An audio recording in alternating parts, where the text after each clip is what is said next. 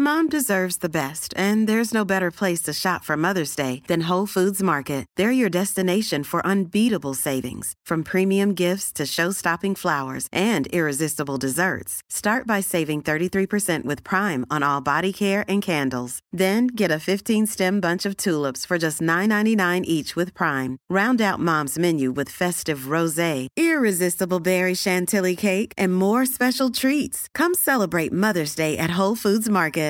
Ready to pop the question? The jewelers at Blue Nile dot com have got sparkle down to a science with beautiful lab-grown diamonds worthy of your most brilliant moments. Their lab-grown diamonds are independently graded and guaranteed identical to natural diamonds, and they're ready to ship to your door. Go to Blue Nile dot com and use promo code LISTEN to get fifty dollars off your purchase of five hundred dollars or more. That's code LISTEN at Blue Nile dot com for fifty dollars off. Blue Nile dot com, code LISTEN.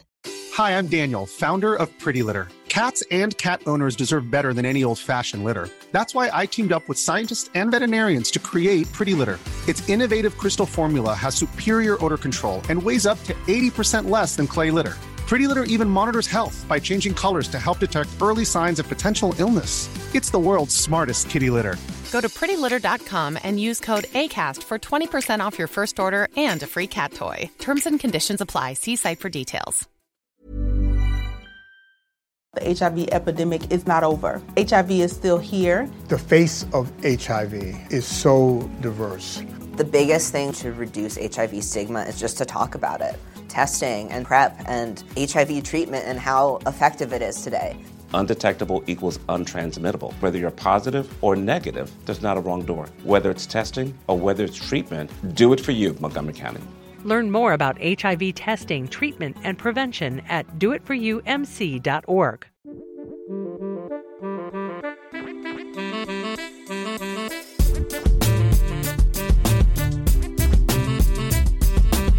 Hey everyone, Scott Hansen here from N F L Red Zone. I hope you're checking out one hour of Five Yard Rush, one of the best podcasts on N F L football in the U K. Hello and welcome to the Five Yard Dynasty podcast. Hope you're all doing well. Hope you, you didn't pick up on the fact that we'd recorded last week's podcast a week early. The reason we did that, Liam, just come back off holiday. How was your week in sunny Wales? It was good. It was actually sunny. Um, I know that any American listeners won't know, but we have um, Wales that is not really that sunny and tends to rain more than it is sunny there. So it was really lucky to get a week of pure sun, um, maybe rained overnight, but that was about it. And then went to York on Saturday to start the long weekend off. Uh, that was really nice. And then went to the Litchfield Food Festival on Monday, actually. And that was really nice uh, yesterday, if, as of recording. So how, how's your long weekend been, Rich? Yeah, it was very nice. Very nice. Weather wasn't as good as yours by the sounds of it. We had a bit of rain, but um, yeah, had a, had a nice family picnic, spent some time down at the beach, played some BitBat, which, um, yeah, was was very good. You're looking at me very confused here, Liam. Tell me, yes. you know what bit, tell me you know what BitBat is. No, no, you're going to have to explain this one to me. This sounds like a Southerner thing. Okay, so so BitBat. So you know when you go to the beach, you get those little kind of woodeny small tennis rackets. Yes. And the, the little plastic ball that f- floats in the water. Yeah, kind of like a squash ball, but... Yeah, but plastic. plastic that's, yeah. that's BitBat. And it's basically okay. te- tennis, but you play it in the water. I've never heard it called that. I don't think we have a name for it, in at least in my family. But yeah, I've never heard it called BitBat before. It may it may not even be a thing. It may just be something my family called it. But yeah, that's that's always been BitBat. So uh, I'm just going to go, go with the Southerner thing. Yeah, listeners, you can let me know. Does anyone else call it BitBat, or is it just a just a cooling family thing? But anyway, let's move on to the important stuff, Liam. So cocktail of the week. What have you what have you cooked up for us today? It's always the important stuff, Rich, cocktails. So Um, I've gone with a normal Pacific today, but I've had to switch it up because I don't have all the ingredients. So normally for Pacific, you use Cointreau, lemonade, lemon juice, and a bit of blue Curaçao. Is that right? I know we checked before the pronunciation. I knew I'd get it I love wrong. That you, so. You've Googled this to get the pronunciation right, and you've got it wrong. I believe it's Curaçao. But Curaçao. I'm, I'm not. I'm not a cocktail expert, I'll be honest. I told you before I was still going to mess this up, even though we'd been looking beforehand. So what I did, because I didn't have all the ingredients, was I just went with orange Curaçao, lemonade and lemon juice, just doubled up on uh, the blue and the Cointreau. And honestly, it's going to become one of my favourite cocktails. It's pretty good. Nice, nice. Well, uh, for those of you listening, um, you're probably hearing this after cut day, but cuts are, are flying in as we're recording. We've obviously seen the huge news that is Cam Newton has been released by the Patriots, paving the way for Mac Jones.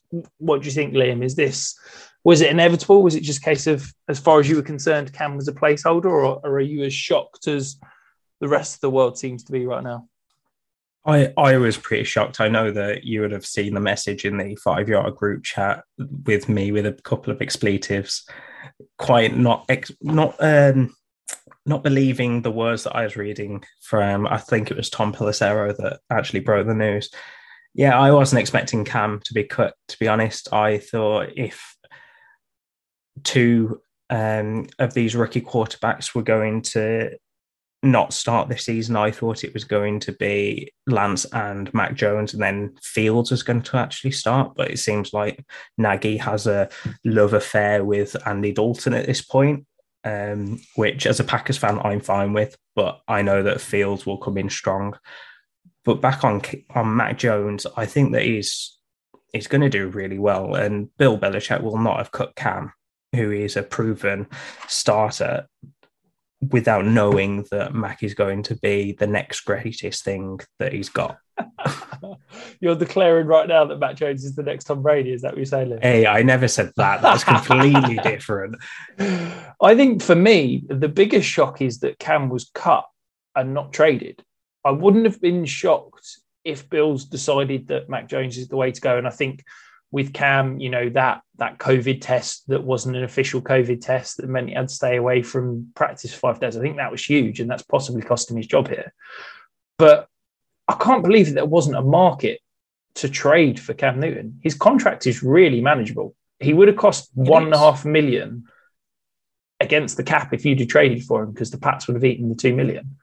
So you're you're basically saying that Gardner Minshew can get a sixth round pick, but Cam Newton can get nothing. Like, I'm I'm shocked that someone like the Ravens, who have got a horrific backup quarterback situation, didn't go and throw a, you know, a conditional seventh round pick at Cam Newton. But who knows? Maybe he th- maybe he didn't want to get traded. Maybe he thinks he can get more money on the open market. But t- time will tell. I, I I was just shocked that he was cut, as I said, and and there wasn't some sort of market for him to be traded. But um. Just moving on, so before we move into the kind of main topic of the pod, uh, just to remind you that today's pod is brought to you by Manscaped. So quite frankly, whatever you're doing for below the belt trimming, unless it's Manscaped, you're doing it wrong. Um, Manscaped is by far the best in below the waist grooming. Um, today, we've, we've got an exclusive offer for you throughout this month. Um, With using the code five yard, you can get twenty percent off and free world shipping off anything at manscaped dot com. Honestly, um, it's it's kind of life-changing, and I appreciate that is slightly hyperbolic. Um, but almost as bad as me and Mac Jones there, Rich. Well, possibly, possibly. But it's one of these things I, I genuinely can't get my head around how good this, how good it is. It's, it's one of these things that you, I've never really given it a huge amount of thought. Um, you know, I've, I've used an old beard trimmer and and thought that would do the job. But until you've, it's, it's one of those things, until you've tried something that's truly, you know, market leading and incredible, I don't think you realise how how rubbish the, the, what you were using yes. before was, quite frankly. So honestly, if you've not tried it, go out and get yourself one. I promise you, you won't be disappointed. Um, the new Lawnmower four point oh, it's got skin-safe technology, so you can absolutely protect the goods. Um, it's got an L E D light, which makes life very simple. You know, you're not trying to position yourself so that you've got your, your main light in the middle of your bathroom so that you can see what you're doing. It makes life very easy. Um, wireless charging. It's got three different blade lengths. Um, it's, it's truly a fantastic bit of kit, and it is dead easy to use. It is fantastic. Quite frankly, two million people worldwide, you know, they can't be wrong. There's a reason why we're on the four point oh. Manscaped, a truly incredible piece of kit. And I recommend you going along, using that, that five-yard code, get twenty percent off, and I promise you, you won't regret it. So today's topic, Liam, we decided we'd probably, you know, everybody's being positive, the season's come in.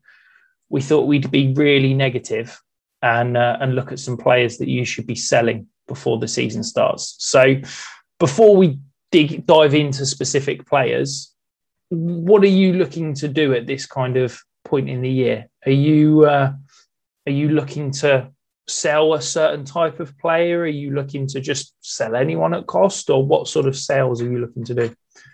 I think if you're selling anyone at this point, you've got to sell people that you don't believe are going to help you contend this year, um, or people that are at the top of their the position and that you can downgrade, so to speak, and still have a very good asset that will help you contend this year.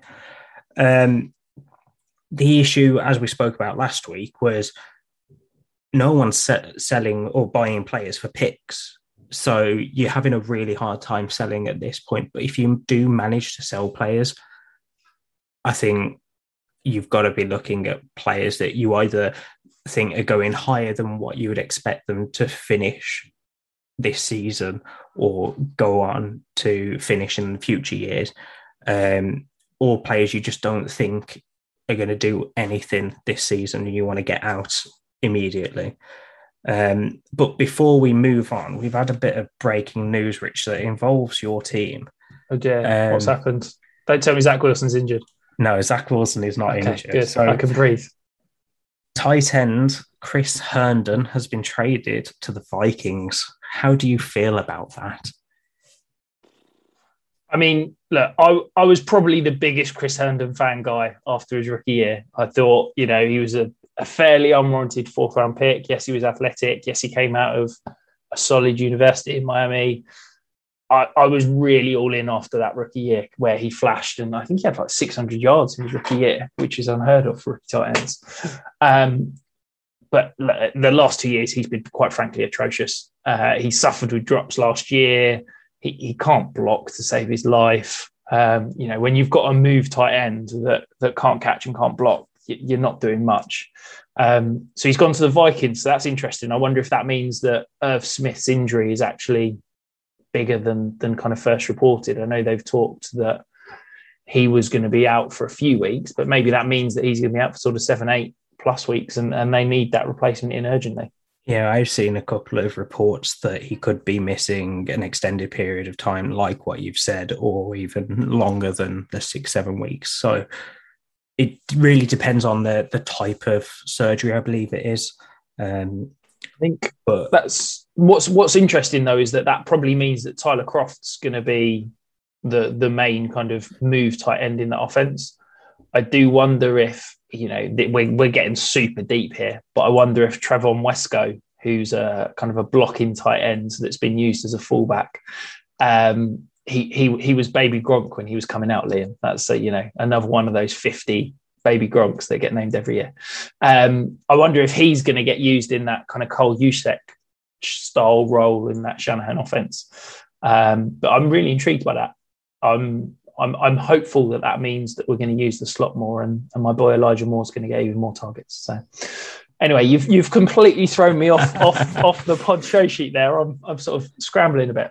So yeah, we, we were talking about selling players. That was it.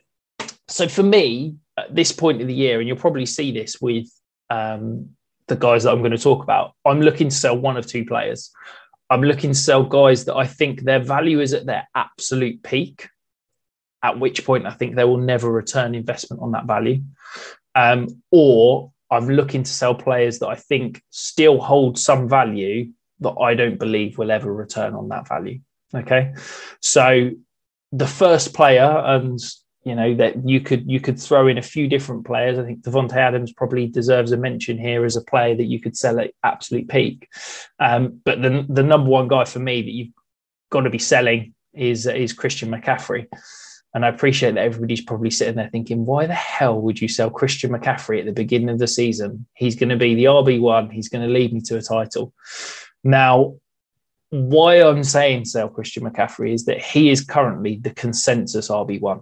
He has been for the last couple of years. He is a true cheat code at the position. His ability to, you know, command one hundred plus targets, you know, get eighty, eighty plus receptions a year, combined with his rushing workload, and be the, you know, the true Belko in that back, is unmatched really in, in the league. And, and that's an incredible asset. But there comes a cliff with running backs, and it comes quick. And also the only way for McCaffrey's price to go is down. Okay. If you don't sell now, in six months' time, I guarantee you that McCaffrey's price will be less. Because some of these sophomore running backs, you know, we had an incredible year with eight, eight very useful running backs last year. One of them is going to have a fantastic season. If one of those has a fantastic top five season, they are going to be the new R B one in Dynasty. I guarantee it. So now is your last opportunity, your last window to sell at that absolute peak value. Now, why I'm saying this is, I've, I've got his rough value in, in my trade value calculator as three firsts and two seconds. Okay. That is an absolute haul. But if you're a contending team, that doesn't help you right now. So what I'm saying is that, yes, go and sell Christian McCaffrey, but don't just sell him for the sake of it. What I'm looking to do is I'm looking to buy back years. I'm looking to go and target one of those sophomore running backs, whether it be an Antonio Gibson, whether it be a C E H, whether it be, you know, uh, Jonathan Taylor, someone that's got fringe R B one upside. And I'm looking to get either another elite receiver thrown in or, you know, a first plus. If I can get Antonio Gibson and, and maybe a first and a second, or, or maybe even two firsts or something like that, that's the kind of trade I'm looking to do. Or if I can go and get a C E H and a C D Lamb, then I'm I'm turning my one elite running back into an elite receiver that I'm going to have for the next four or five years, plus, you know, multiple picks. Or, you know, I, I just think that you can get so much from McCaffrey right now. And and yes, it's probably going to cost you a little bit this year in terms of your points scored. But you're playing Dynasty to win, to create a Dynasty. You're not playing just for this year. And I think that if you hold on to McCaffrey right now, you're probably going to be really good this year, but you're going to be left holding the bag and you're never going to get that value. And, and to me, the way I play Dynasty, I've talked about this a few times, is I'm playing it like a stock market. And yes, McCaffrey might help me to win a title, but if it's going to reduce my overall roster value, then I think it's a bad move to hold him. So for me, I'm looking to sell. I'm looking to sell at peak value. If I can get two younger pieces that can help me win now still, then I'm I'm laughing. But for me, that's my move. What What do you think, Liam? Am I, as I'm sure a lot of people are going to tell me, am I crazy for looking to sell McCaffrey right now? No, I, I like it. Uh, the only issue I have is if you're contending, why would you give up McCaffrey unless you need more depth in your starting lineup? If you have a, a big starting lineup, like it's ten, eleven players, a bunch of flex spots or whatever, then having McCaffrey, if you've got a strong enough lineup with rotational pieces for your flex spots, you want to consolidate your assets and get bigger and better people like McCaffrey that are going to help you win this year.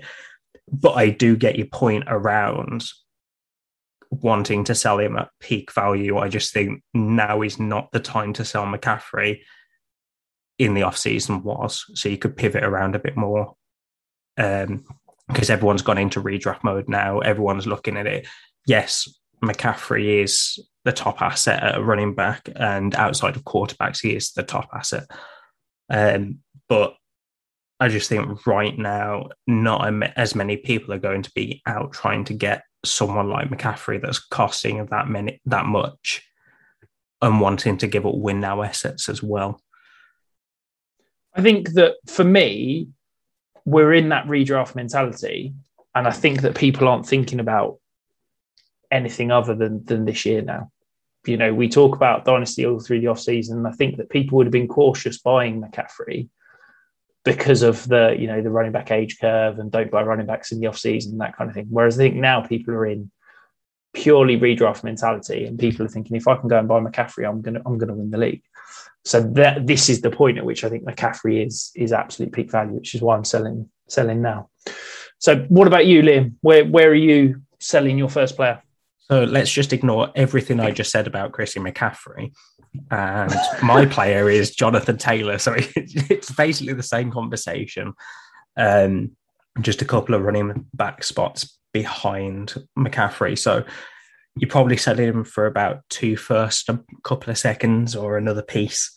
Uh, he's currently going as the R B five in D L F A D P. Just copy and paste everything you said to, for Christian McCaffrey for Taylor, because my thought process behind this, and I know that I'm going to anger Nick again, but he had a very good end of the season last year.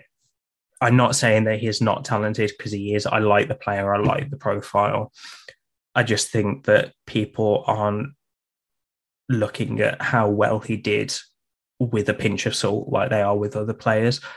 Jonathan Taylor is currently going as the R B five, as I said, but I like players behind him that you can pivot to that I don't think will do horrendously, or even there'll be a massive gap between Taylor and the person you're pivoting down to, like someone you've already mentioned, Clyde Edwards-Hilaire. I don't see a huge gap between them this year, and in future years I don't think that there's going to be this huge gap where Jonathan Taylor is the next Christian McCaffrey and Clyde Edwards-Hilaire is this middling R B two. I think if you can pivot down and pick up another, either win now asset, or if you rebuild and try and get a pick or whatever, and move down to someone like in the C E H range, maybe even a Gibson, and still have A, a good enough roster to try and get into the playoffs, then I don't see why not. I just think at this point, you aren't getting more than for Jonathan Taylor. I've kept one share of him just because I want to see how it plays out. Otherwise, I would have sold everywhere this offseason that I had him.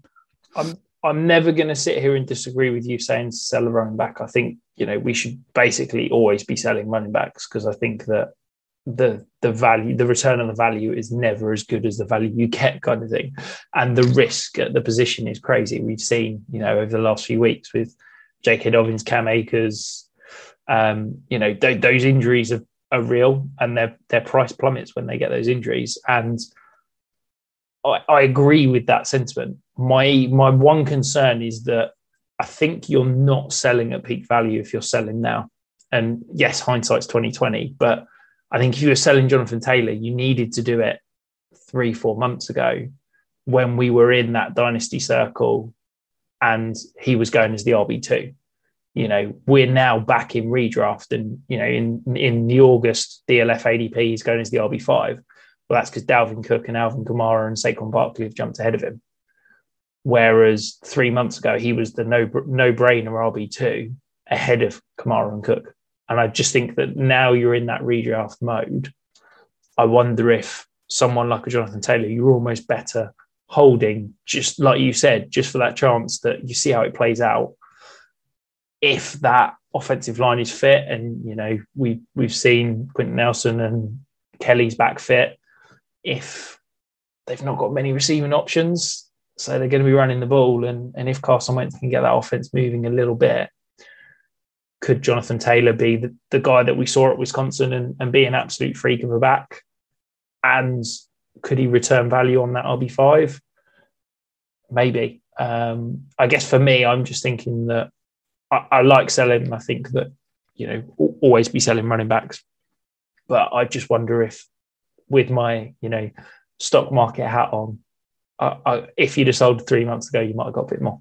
Okay, so question back to you, just a little bit rebuttal. Do you think Taylor's price is going to go up next year after no, the not, season? No. So why not sell now? No, absolutely. Absolutely. That, that, that, no. That's my point is, yes, it was not peak value as of three months ago when he was R B two, but do you expect him to get to R B two again, R B three, think, or even I, stay at R B five this time next year? I think it's within the range of outcomes. I think there is a world in which Jonathan Taylor is, is the R B one next year. Let's be honest. I think if he has a top five season, I say again, I think he finishes top five running back last year. Um, and, you know, Christian McCaffrey maybe gets a nick or misses a few games with an injury. Saquon Barkley doesn't come back from the injury fully, fully healthy and fully firing like we're expecting. I wouldn't be shocked if Jonathan Taylor is the R B one. Do I think that's going to happen? No, I, th- I think he'll probably stay in that R B four to eight range. So yeah, it's a, it's a great point. You're right. If, if you if you don't think that Jonathan Taylor is going to be a top three running back this time at the end of the season, then yeah, now's, now's your chance to sell, isn't it? Yeah, I, I, I just think, so just on your point, he finishes the R B four in standard, R B six in P P R. So he, he's around that R B five range. If he has another R B five finish, I don't foresee his value going up too much, maybe two or three R B spots. But in the terms of selling him now or later, it really depends on whether you're a contender or you're rebuilding.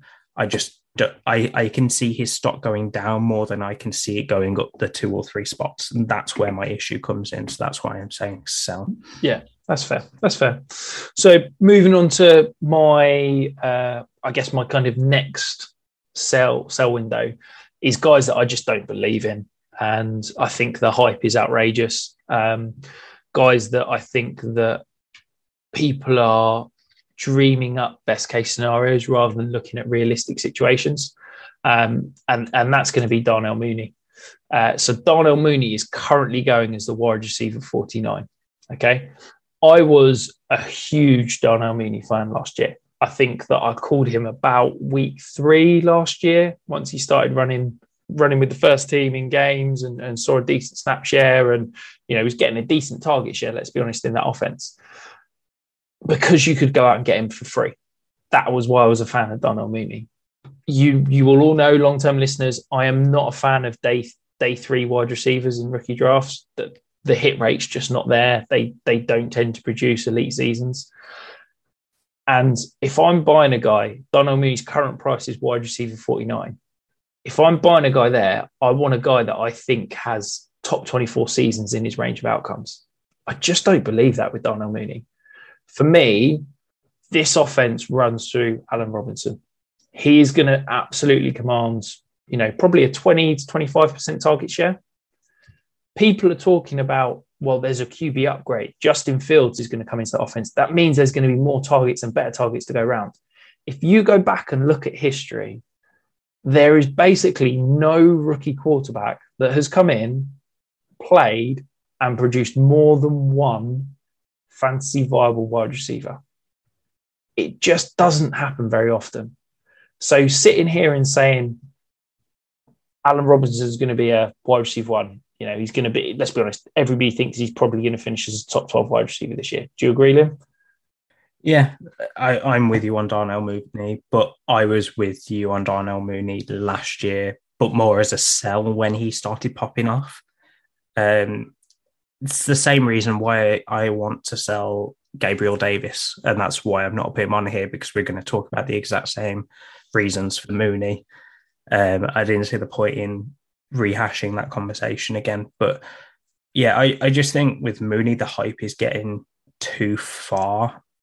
I think maybe maybe in his third season that's when you can maybe look at him doing something decent like a, a top twenty-four finish, but I just I don't see it with Mooney. I see him as a big play asset that is not going to give you weekly production that you can rely on, and he's going to turn into the Bears version of what an M V S kind of does, Marquez Valdes-Scantling for Green Bay.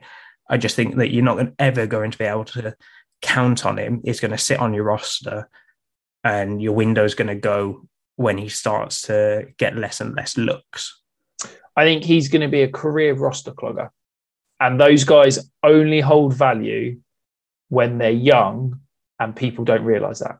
And to me, Darnell Mooney is that. Yes, in, in a best ball scenario, he's going to have some really good weeks where he pops off, catches two deep balls, one for a touchdown. And, you know, as you said, that M V S style, he'll, he'll have decent stats and he'll probably at the end of the season look all right. But let's be honest, Darnell Mooney is currently going as the wide receiver forty-nine. I don't think he's going to finish as a top forty wide receiver this year. Okay. So once you add in rookies next year, once you add in, you know, younger players that might produce rookies from this year, I think that price is only going to decline.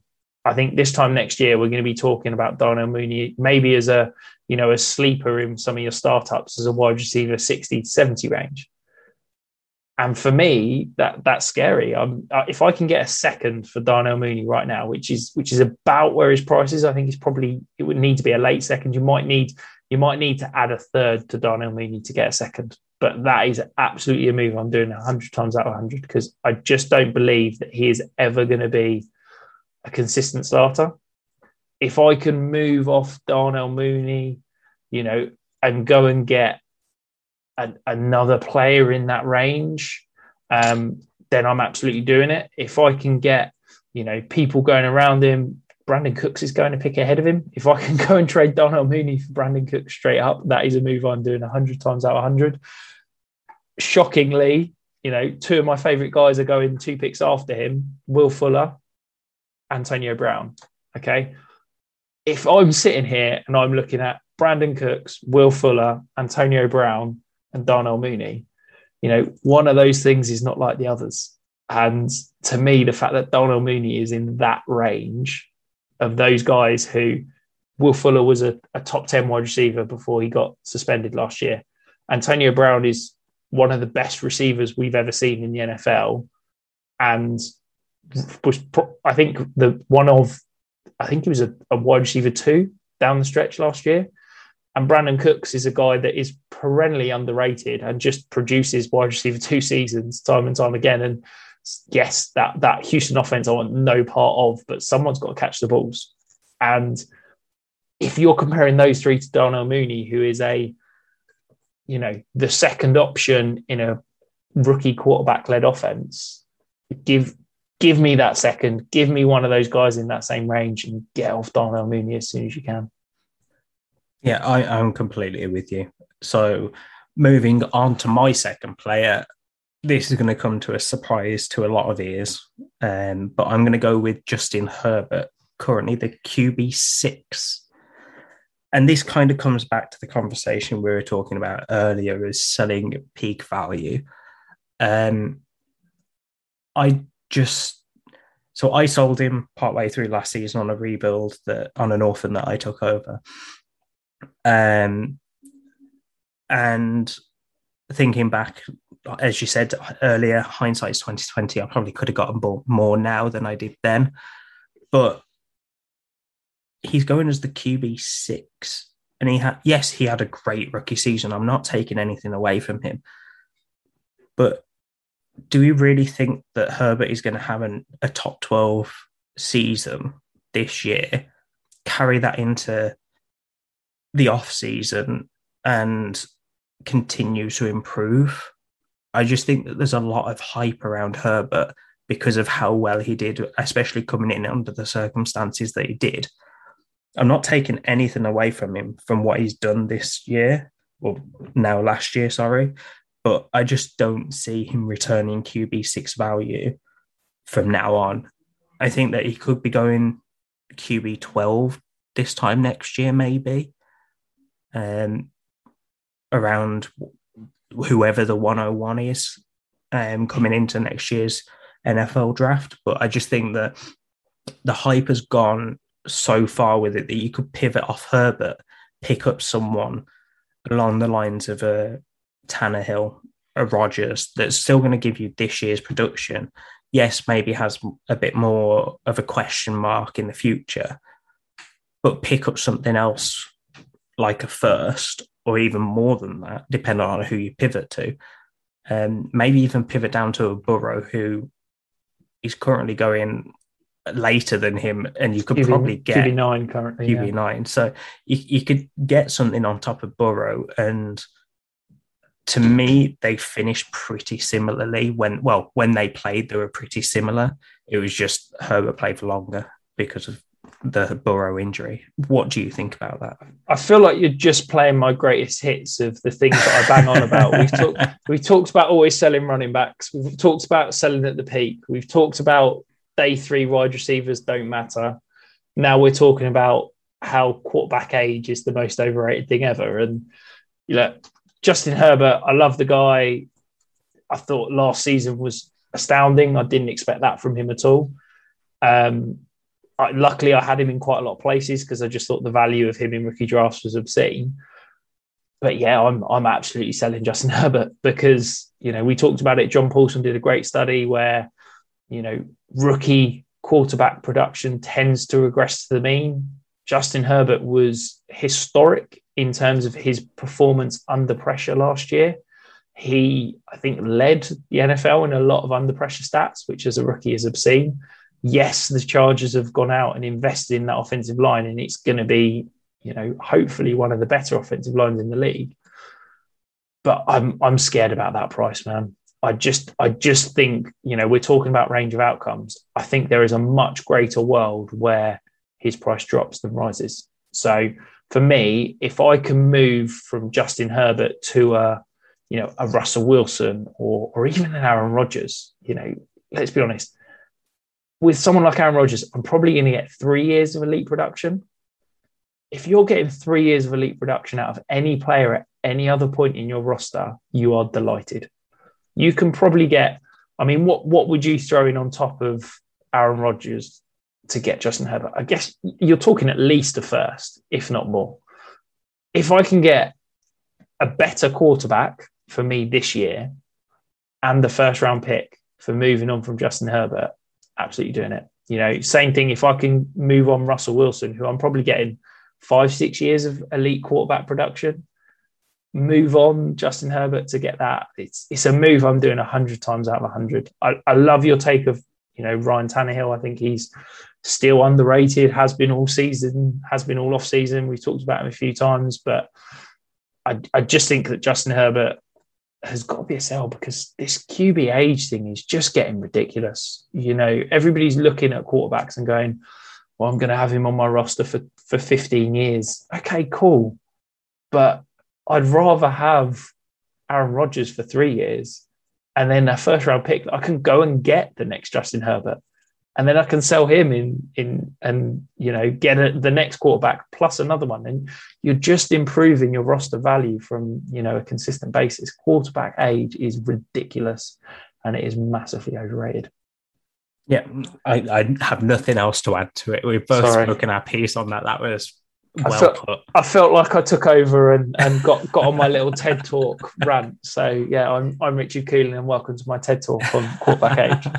Uh, no, that, that is bang on, Rich. Absolutely bang on. So my last guy. So this is going to be, I'm going to bang on another wide receiver, but I just I just want to give a, qu- a quick little hat nod as such to Kyle Pitts. Look, Kyle Pitts' price is ridiculous. I love Kyle Pitts, the player. I think he is incredible. I'm so excited to watch him in the N F L. He is currently the tight end two in D L F A D P. He is going ahead of Cole, of uh, George Kittle. He's going ahead of Darren Waller. He's going ahead of T J Hockenson. He's going ahead of Noah Fant. He is a guy that has never taken a snap in a real N F L game, and he is the tight end two. What are we doing? This is obscene. I just can't get my head around it. That was my mind exploding. It's crazy. It's it's obscene. Yes, the guy is a, you know, a generational talent. Yes, the guy is a freak. I'm, you know, he's going to get used as a wide receiver a lot. Okay, but that doesn't mean that he's going to walk in and be a, you know, the the transformational piece. If you can sell Kyle Pitts now and get Darren Waller plus or George Kittle plus, man, that's. I wish I had more Kyle Pitts shares so I could be making that move, quite frankly. But I'm not talking about Kyle Pitts. That wasn't my third pick, Liam. Notice how I, I sneaked in an extra little one there. Um, my third guy is Jalen Reagor. And uh, this is going to be come with a, a little hat tip to, to Pete Howard, who does some fantastic work. If, if you're not following him, he's at P A Howdy on Twitter. Um, so basically, he did a study on rookie receivers and the difference between their rookie A D P to sophomore A D P. And basically, he found that rookie wide receivers that dropped around from the rookie year to the sophomore year in D L F A D P, there is a ninety-four percent chance that they will not go on to have a top twenty-four season, which you're basically saying any wide receiver that busts in their rookie year that then doesn't go on to produce a, a you know, an elite fantasy season. That that's incredible. That's, you know, Jalen Reagor's still being held up as a an early second round pick in terms of his value. He's he's wide receiver fifty-five in D L F A D P. You know, copy and paste everything I said about Darnell Mooney. If I can get Will Fuller, if I can get Antonio Brown, you know, those guys have got chances of producing a top twenty-four season this year. Jalen Reagor, if he starts slow, you know, if if that Philly offense isn't great, if if Jalen Hurts can't produce, you know, if Devonta Smith comes in and takes over, then Jalen Reagor's price is just going to plummet and you're never going to get even sniff of a second-round pick. Also, just to add on, the Eagles sh- kind of showed us what they think about Jalen Reagor. If, if Jalen Reagor was truly a, you know, a guy that was going to be an elite receiver that we were holding him out hope for him to be, why would they have gone and spent the, what was it, the ninth pick on Devonta Smith? Yeah, ninth or tenth, one of the yeah. Two. We, I, I feel like we have this argument every time we talk about Devonta Smith. I can never remember where he got picked. I believe it's a, the tenth, a, a top twelve pick. There you go. Um, look, I'm I'm all out on Jalen Reagor. I think if you've got a share and you can get a second, if if you can pivot to a you know a, a lesser wide receiver, if you can pivot to a you know another position or or package him up with something else to try and sneak him into a trade, I think you've got to be doing it now, because I really don't think that Jalen Reagor is going to do anything this year. And then that price is just going to drop off a cliff. Uh, I, I'm I'm with you on this. The the biggest sticking point for me on this, uh, to play devil's advocate, is that offense was really not good last year, but I don't think that was anything to do with Reagor specifically. I think that a lot of that came down to injuries, not just in the wide receiver room, but along the offensive line. You had the awful quarterback play and the quarterback switch over. Um, so the, I can see the route, but there's a one in twenty chance, according to Peter Howard's data, a one in twenty chance that he's going to produce a top twenty-four season again. Or again, he's going to do it at all in his career. That's astonishing to to find out. That that is incredible. Um, so, with that in mind, I I would easily sell him for a second right now, um, because people will still believe because of the reasons I just mentioned, and it's very easy to pick out a path where he does become relevant. You can talk yourself into it. Top twenty-four. You can talk yourself into it. And it's, yes. it, you know, as I said with Darnell Mooney, guys in this range, guys with this value, I just I just don't want those receivers that are wide receiver thirty to wide receiver sixty that aren't, you know, that basically don't have that chance of being truly elite guys. If I'm paying for someone in this range, it's because I think that I can, I think they're going to be a top twenty-four producer, and I just don't see it with Jalen Reagor. So he's he's an easy sell for me right now. So coming in, Liam, your last sell. Where where are we going here? So my last sell, I didn't want to talk about one specific player. I oh, wanted so to talk about a group. So this is because I cheated and named four. You're now going to cheat and name a whole host of players just just to one up me. Yeah, correct. Yeah, I've even made sure that I had one extra player than you, just to, just to point this out. Um, so the the name of the group that I kind of decided to go with is, is inheritance backs. So what I mean by that is backs that have kind of inherited the lead role. So we're looking at Darrell Henderson, obviously from the Akers injury uh, earlier on in the offseason. You are James Robinson from the Etienne News that I believe broke last week. Uh, and Gus Edwards, the, the the Dobbins news, unfortunately hit us over the weekend. Um, all three have inherited what seems to be the running back one role in their offense. And there's not much behind them because these were top backup running backs, essentially. So the the teams really haven't got a lot behind them. So everyone's penciling penciling in these guys to have a lot of volume. And I know that we're going to go on about volume running backs with you now, Rich, now that I've said it. Uh, so you can tick that one off your list of things to talk about on the pod.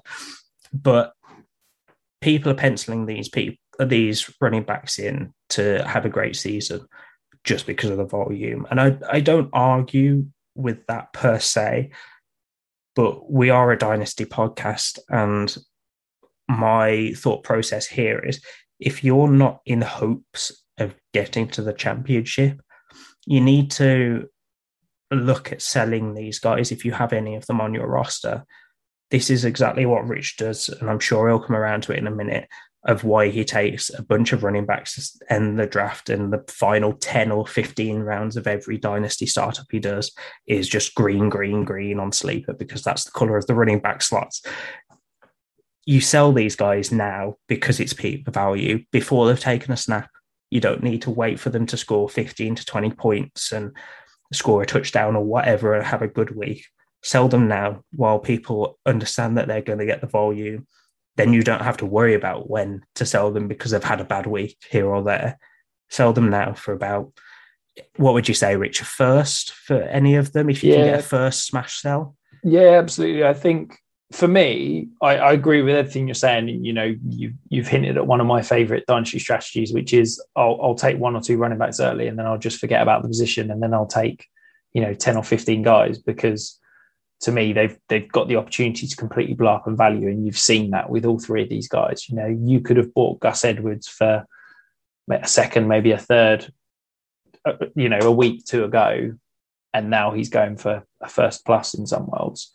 Um, the the one thing I would say is I think, you know, you talked about them inheritance backs. I, I guess maybe I'd I'd throw out that if if you've got the inheritance tax of um, if if you're if you're you know a complete contender and, and maybe a little bit running back light, I don't have an issue with going and throwing picks at these guys to buy them, knowing if you're going in fully eyes wide open that this is a one year move. You know, I wouldn't feel comfortable paying a first to to kind of bring you behind the curtain. I went out and bought Gus Edwards in a league where I'm I'm considering myself the favourite, but I've only got probably three startable running backs. They're very good, but I'm probably a little bit thin at running back. So I went and bought Gus Edwards for two seconds and two thirds.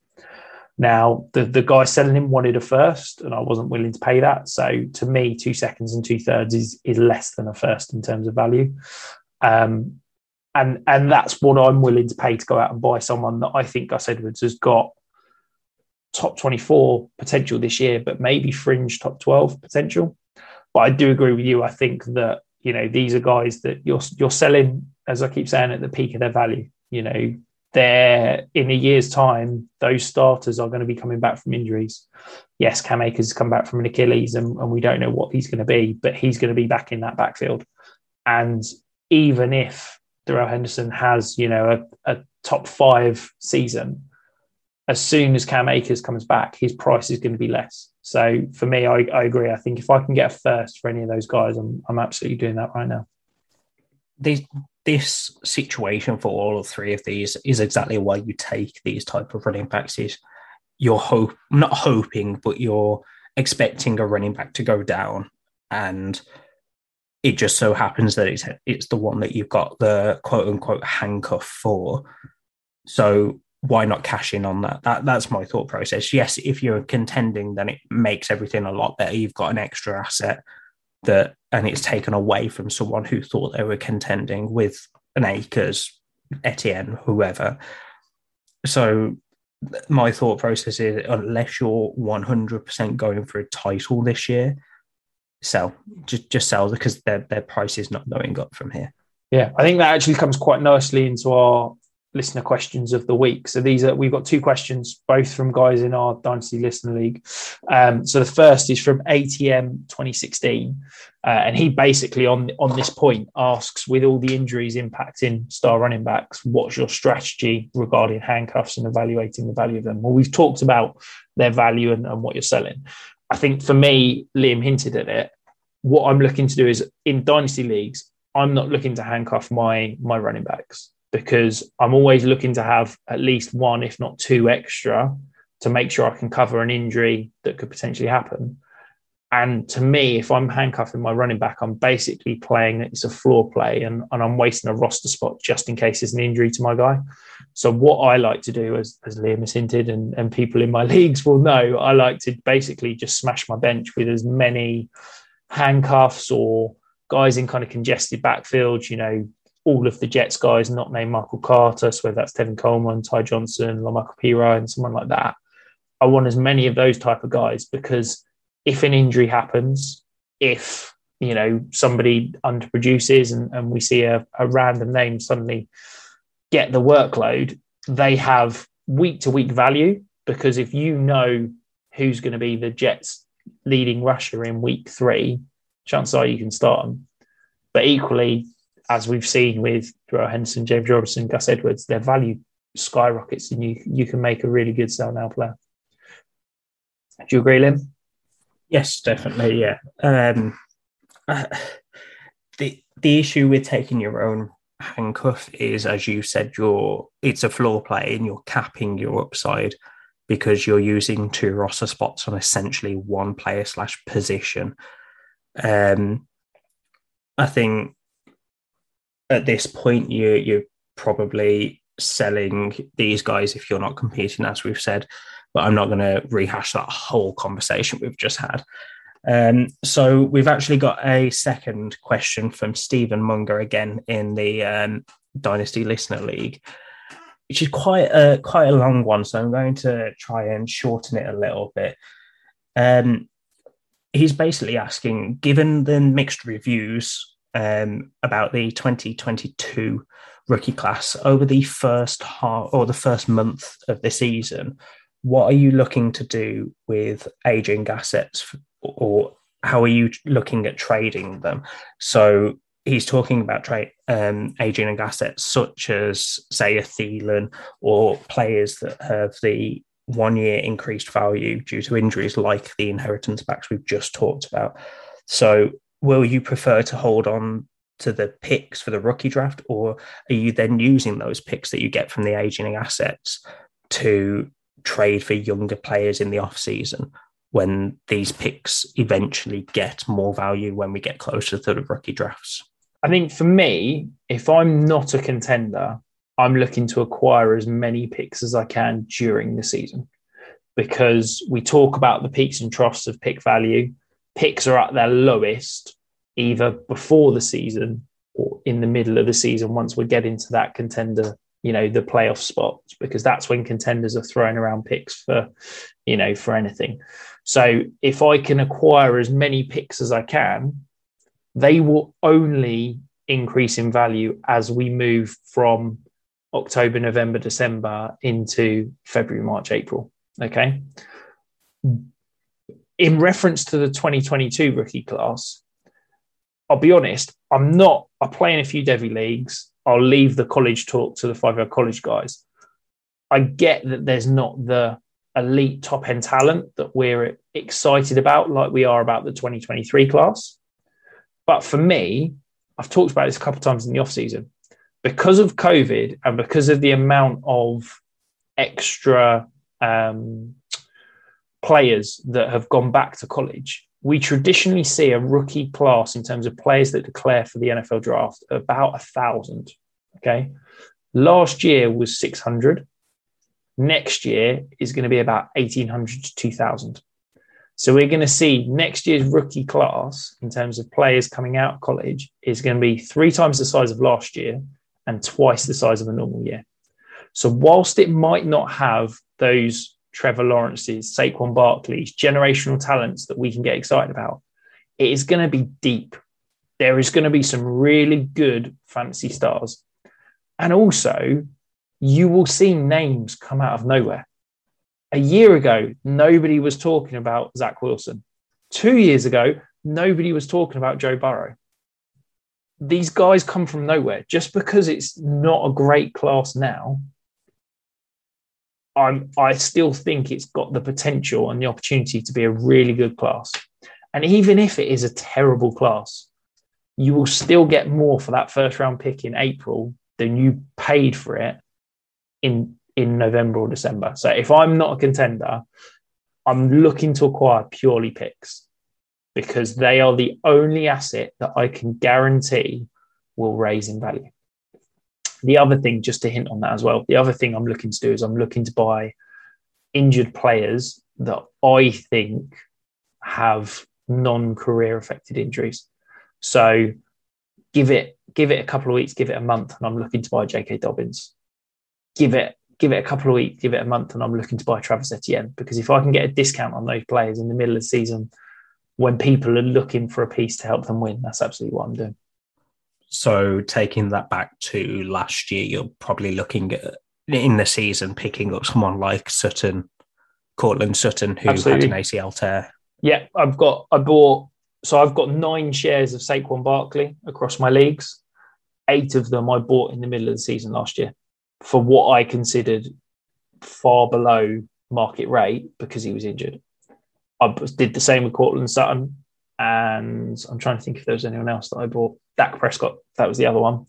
In several leagues, I moved someone like a, a Russell Wilson for a Dak Prescott straight up because I was in a position where if I wasn't contending or even in teams where I was contending, I, wa- I saw Dak Prescott as having greater value than Russell Wilson.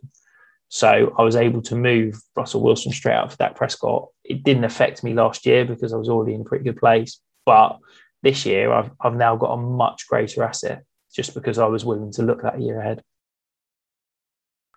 So that, that concludes it for the pod. So just a reminder, guys, the pod was brought to you by Manscaped. Uh, you can get twenty percent off and free shipping with the code five yard. That is the number five, Y A R D.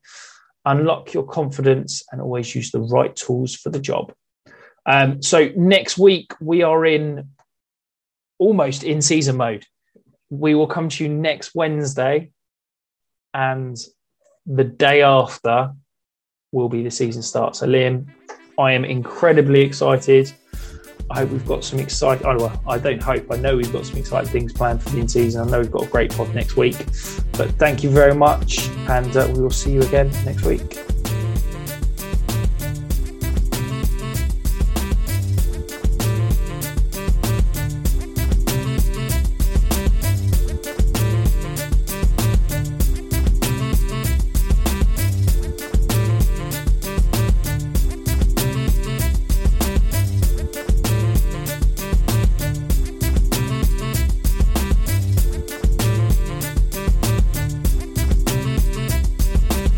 H I V epidemic is not over. H I V is still here. The face of H I V is so diverse. The biggest thing to reduce H I V stigma is just to talk about it. Testing and PrEP and H I V treatment and how effective it is today. Undetectable equals untransmittable. Whether you're positive or negative, there's not a wrong door. Whether it's testing or whether it's treatment, do it for you, Montgomery County. Learn more about H I V testing, treatment, and prevention at do it for you m c dot org. Hi, I'm Daniel, founder of Pretty Litter. Cats and cat owners deserve better than any old-fashioned litter. That's why I teamed up with scientists and veterinarians to create Pretty Litter. Its innovative crystal formula has superior odor control and weighs up to eighty percent less than clay litter. Pretty Litter even monitors health by changing colors to help detect early signs of potential illness. It's the world's smartest kitty litter. Go to pretty litter dot com and use code ACAST for twenty percent off your first order and a free cat toy. Terms and conditions apply. See site for details.